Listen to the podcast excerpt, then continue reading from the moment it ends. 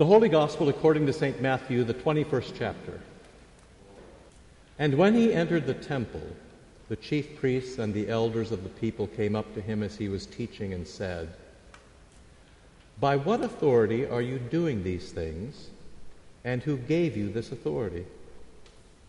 Jesus answered them, I also will ask you one question, and if you tell me the answer, then I also will tell you by what authority I do these things. The baptism of John, from where did it come? From heaven or from man? As they discussed it among themselves, saying, If we say from heaven, he will say to us, Why then did you not believe him? But if we say from man, we are afraid of the crowd for they all hold that John was a prophet. So they answered Jesus, We do not know. And he said to them, Neither will I tell you by what authority I do these things. What do you think?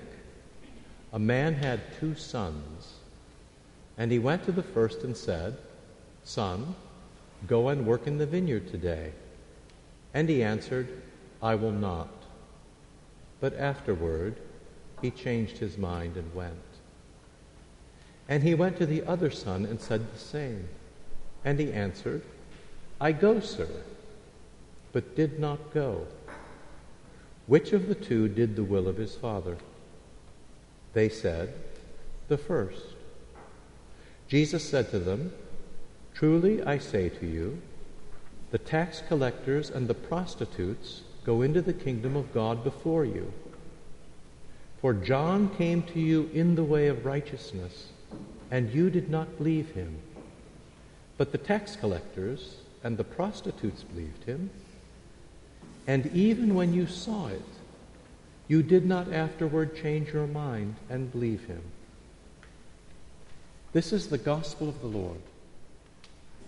In the holy name of Jesus, As we listen to the gospel for today, we are given the picture of confrontation, the Jewish leaders confronting Jesus as he taught, and this will need some unpacking to do. Matthew, who writes the gospel, has led us up to this point. He writes his gospel for a Jewish audience, those newly converted to the faith, and those who are being catechized, leaving their Jewish roots, to enter the body of Christ. Matthew is presenting for these new converts what must be considered as a Jewish person thinks about Jesus as Savior of the nations. The question posed deals with authority and how mercy comes in and around the strictures of the law. Where does Jesus get his authority to do what he has done.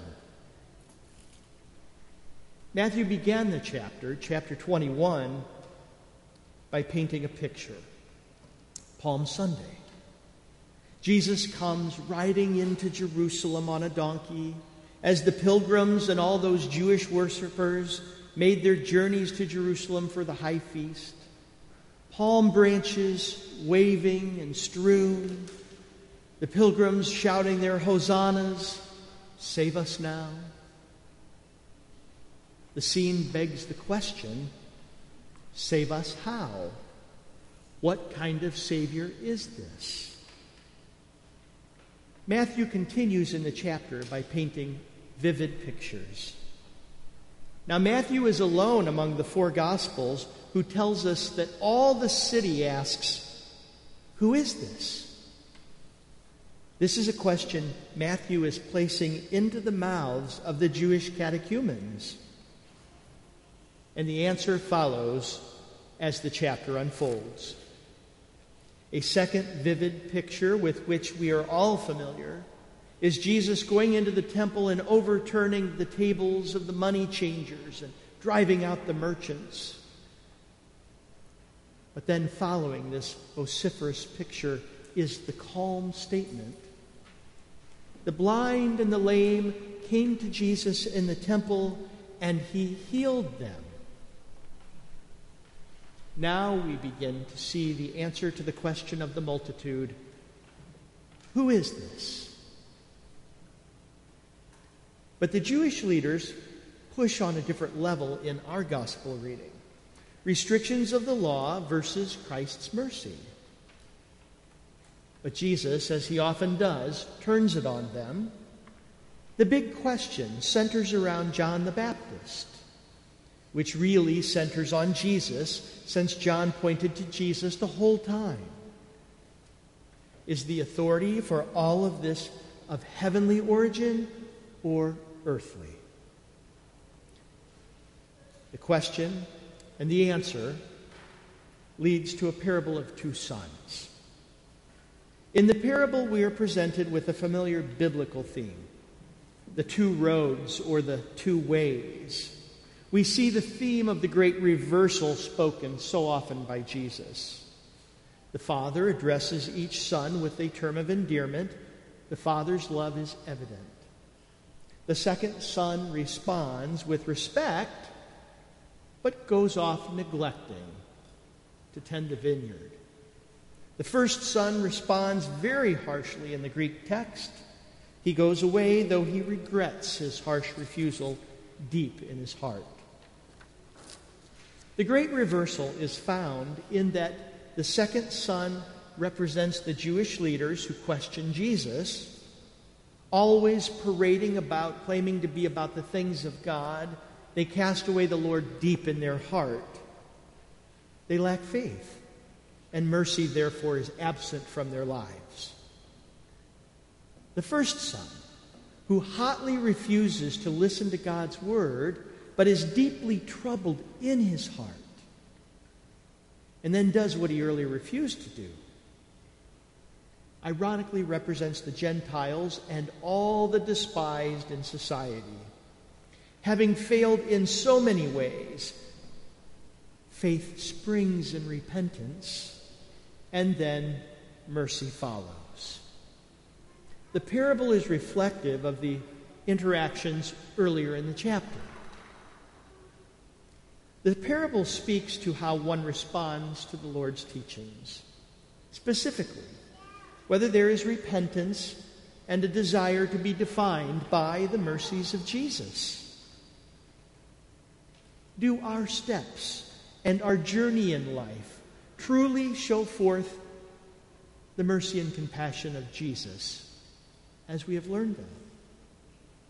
If Jesus is of heavenly origin, as Matthew was having the Jewish convert to ponder how does his justice differ from that of the Pharisees? And how does the path chosen shape your journey in this life? Our reading today is reflective of the crux of Matthew's gospel.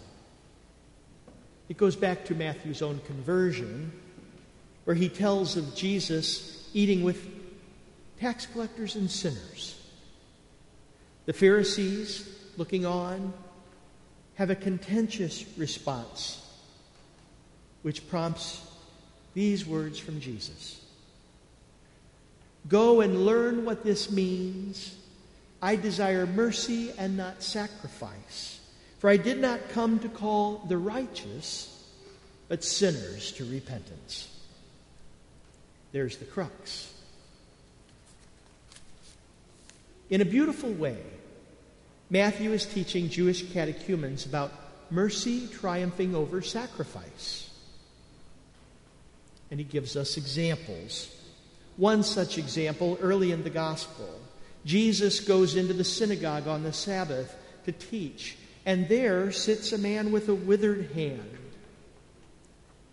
A man in Jewish society in the first century, and that kind of condition would be terribly hindered in society and treated with contempt. There, as in our gospel, the issue is put to the test. Who is Jesus? Who is he? Who is this? And will Jesus do what is unlawful and heal the man on the Sabbath? What rules the letter of the law or the merciful compassion of Jesus bringing hope, love, and healing to a tired and broken world.